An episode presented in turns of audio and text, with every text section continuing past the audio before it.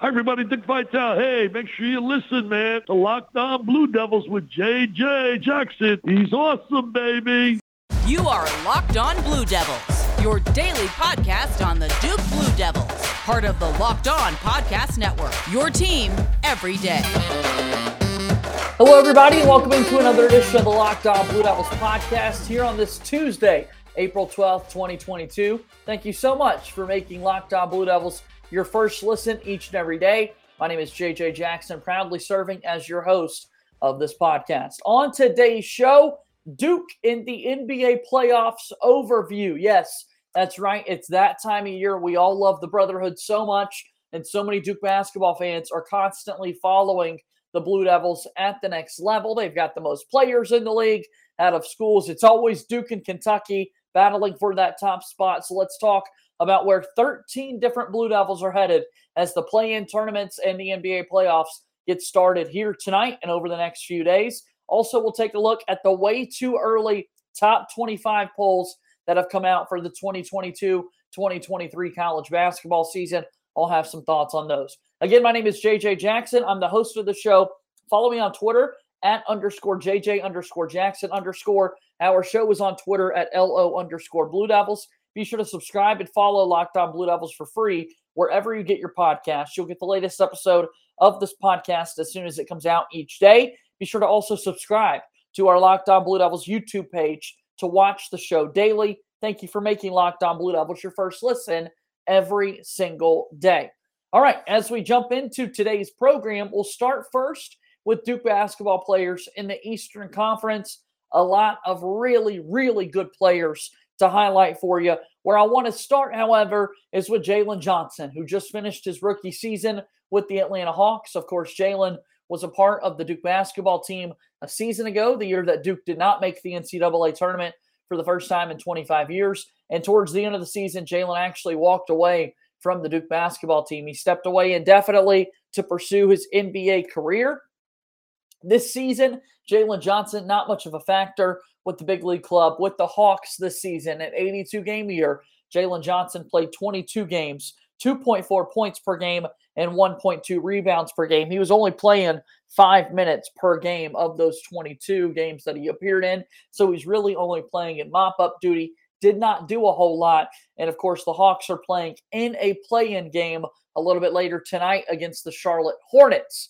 The Hornets are where Mason Plumlee plays. Mason Plumlee finishing up his first season in Charlotte, and boy, was he effective.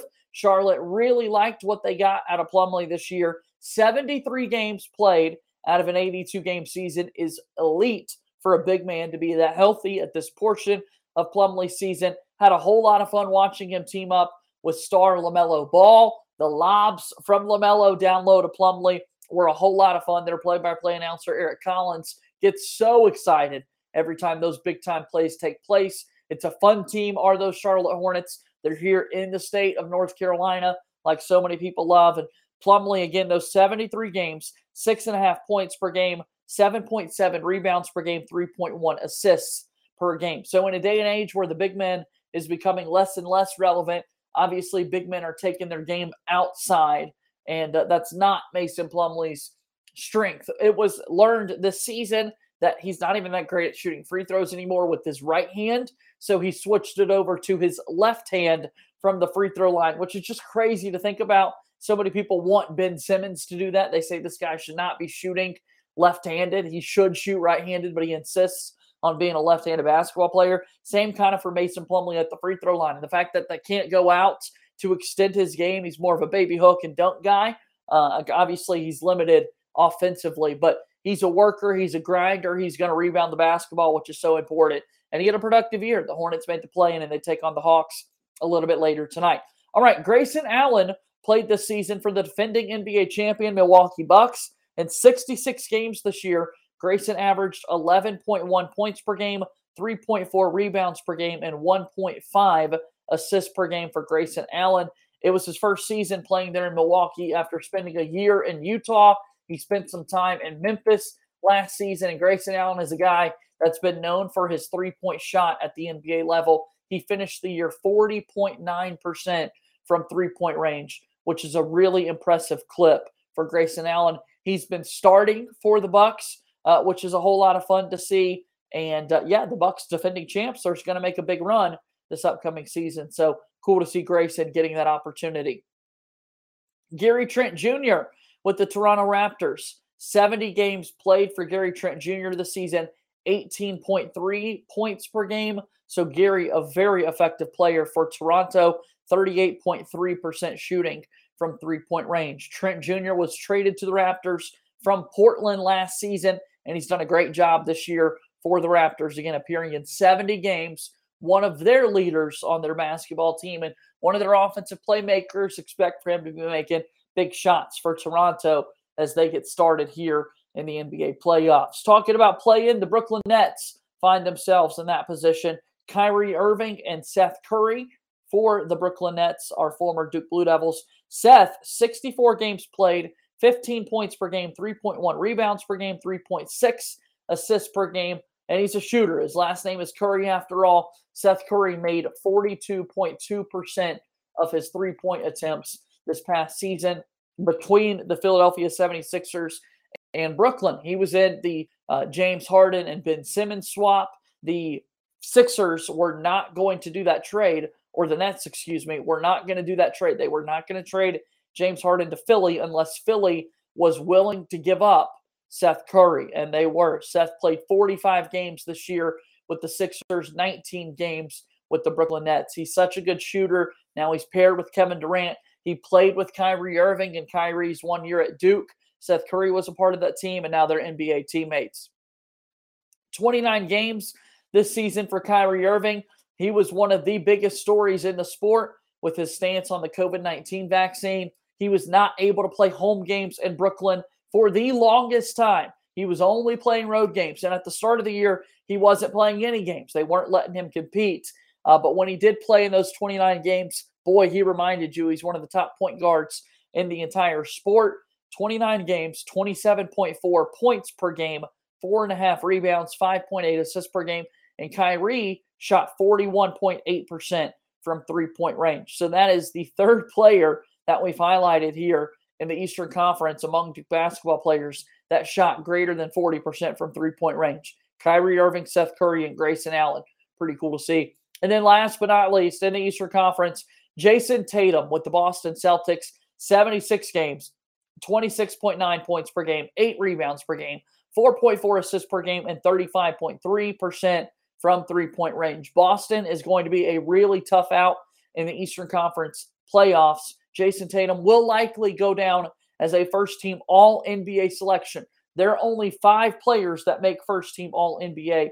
And it does look like for the first time in his career, Jayson Tatum's going to be receiving a lot of votes. He will at least be second team All NBA. Tatum has been that great for the Celtics this year, and it's been a whole lot of fun for us to watch. Let's get to the Western Conference. We'll let you know about some of the playoff series coming up for former Duke basketball players. But again, Jayson Tatum with the Celtics, Seth Curry and Kyrie Irving with the Nets, Gary Trent Jr. with the Raptors, Grayson Allen with the Bucks, Jalen Johnson with the Hawks, Mason Plumlee with the Charlotte Hornets. Those guys, seven of them, making the NBA playoffs in the Eastern Conference. Today's show of Locked On Blue Devils is brought to you by BetOnline.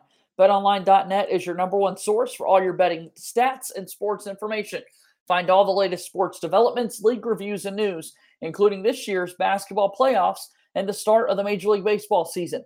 BetOnline is your continued source for all your sports wagering information from live betting to playoffs, esports, and more. Head to the website today or use your mobile device to learn more about the trends in action. Bet online where the game starts. Western Conference time for Locked On Blue Devils. Again, my name is JJ Jackson, the host of the show. Follow me on Twitter at underscore JJ underscore Jackson underscore six Duke Blue Devils made it to the playoffs in the Western Conference or the play in games. Rodney Hood and Luke Kennard played for the Los Angeles Clippers this year. Hood started with the Milwaukee Bucks before being traded to the Clippers. 52 games this year for Rodney Hood. He averaged 3.1 points per game, 13 games with the Clippers. He gets a lot of DNPs, unfortunately, with Los Angeles.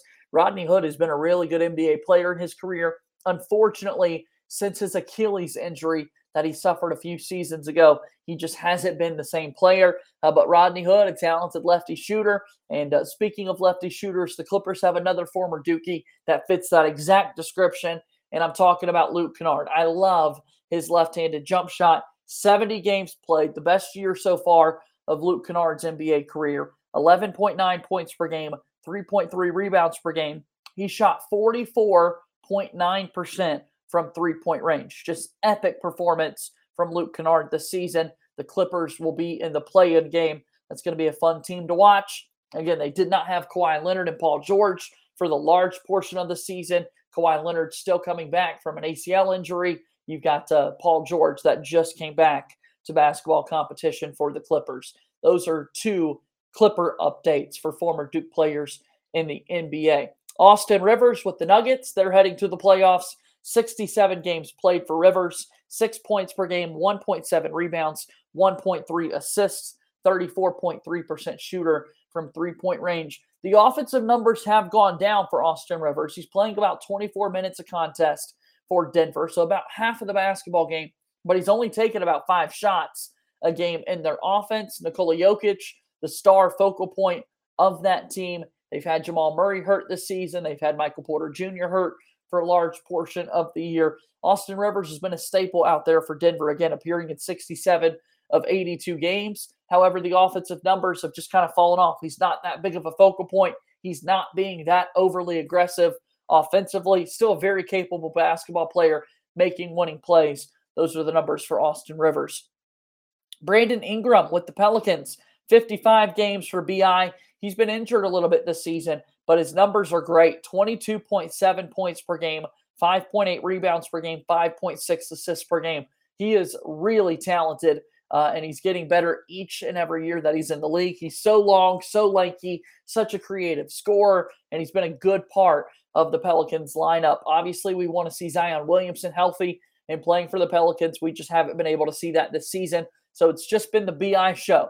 Remember a couple seasons ago with the Pelicans, we had five former Duke players on that team. When you talk about Zion Williamson, Brandon Ingram, Frank Jackson, Jahlil Okafor, and JJ Redick, five former Dukies were all on the Pelicans team together at that one point. But uh, Ingram going to be a fun player to watch in the play-in, and if uh, New Orleans is able to qualify for a playoff spot, watch out. The Pelicans will take on the Spurs in that play in game. And the Spurs, of course, have point guard Tre Jones. Second season in the league for Tre, way more productive as a player. 69 games played for Gregg Popovich this season, six points per game, 3.4 assists per game.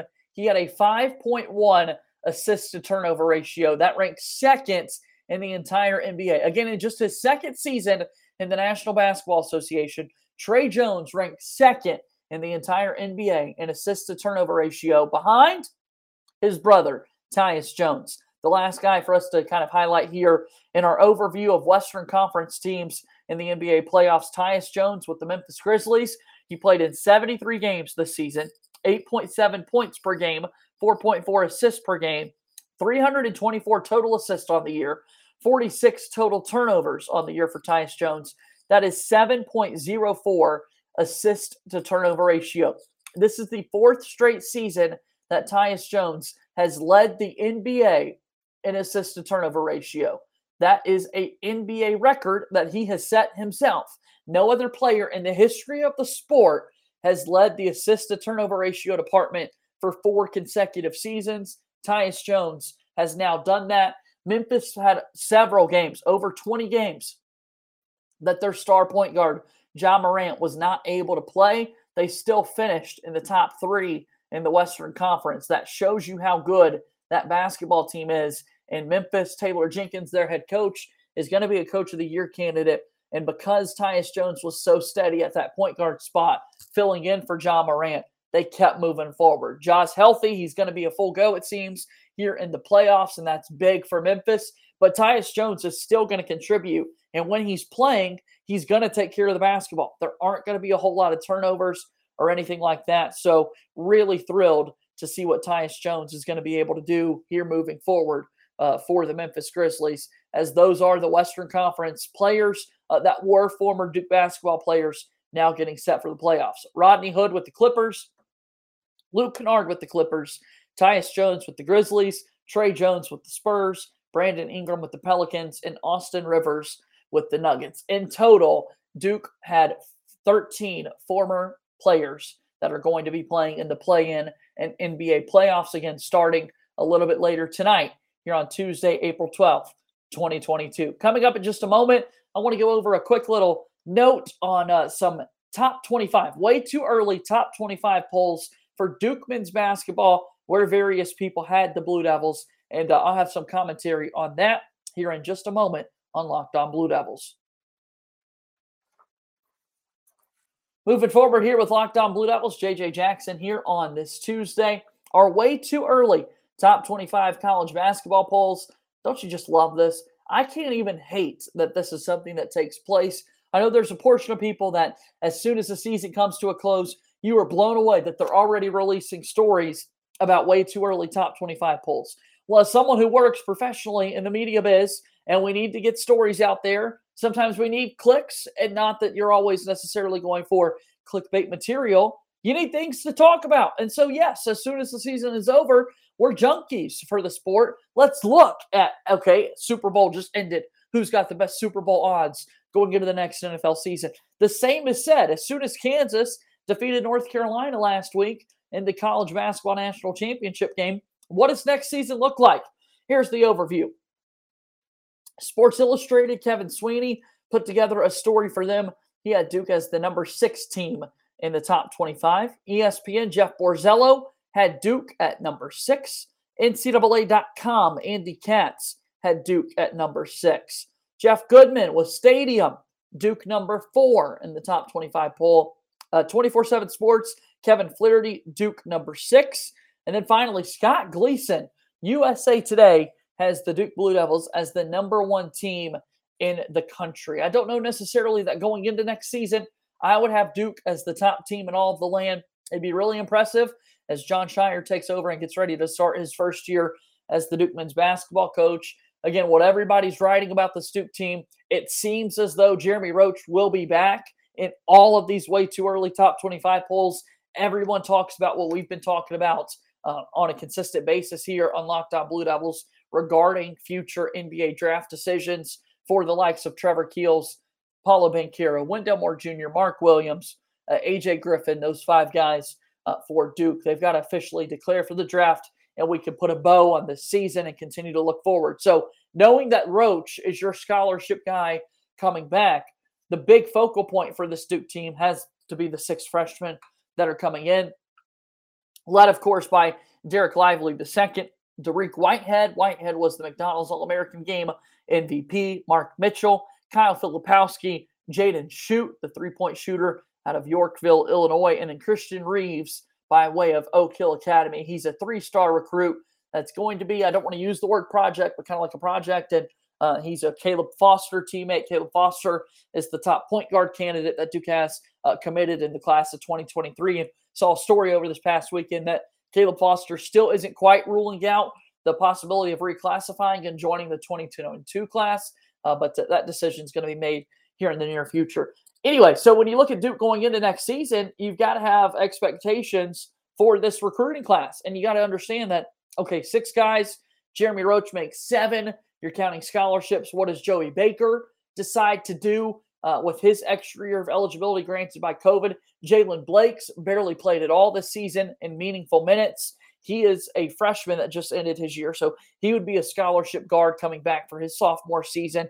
Duke, to me, is absolutely a top 10 team in the college basketball world going into the year, just on paper, because of the talent that they've got, the team that they've got. Jon Scheyer, yes, he's going into his first year, but it's a program like Duke. It's not like he's coming into a school where he doesn't understand the standards. He's been on the coaching staff for several years now, nearly a decade at this point. He was a player. He won a national championship as a point guard back in 2010. He knows the expectations that go apart, uh, that go along with being the Duke men's basketball head coach. And so I think it's very fair for Duke to be a top 10 team. I don't know, like I said, that I'd go as high as number one, as Scott Gleeson has gone with USA Today and his story.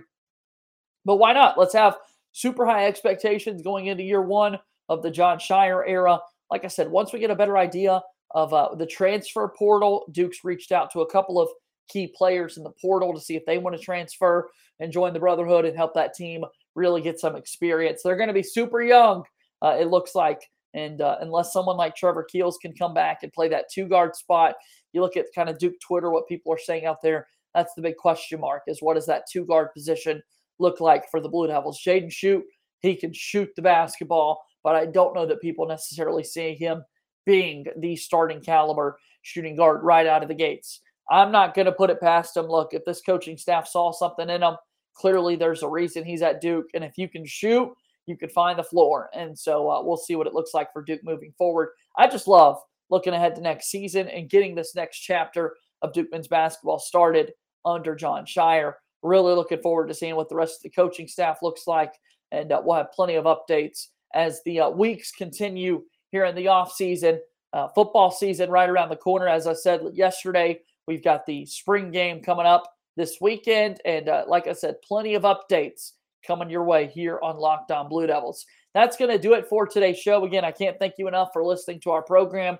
Thanks for making Locked On Blue Devils your first listen each and every day. My name is JJ Jackson. If you're watching us on YouTube, you see my Twitter handle right there at underscore JJ underscore Jackson underscore. Give me a follow, interact. I love chatting with Duke basketball fans about everything going on in the world of Duke athletics and particularly Duke basketball. Be sure to subscribe and follow this podcast right now. Five Star Friday, right around the corner. I love to give shout outs to folks that have given us a five star rating and review. So take the time to do that yourself so you can get a little bit of praise.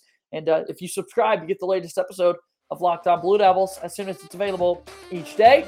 Uh, that's going to do it for today's show. As always, go Duke. I'll talk to you tomorrow. My name is JJ Jackson. Thank you and good day.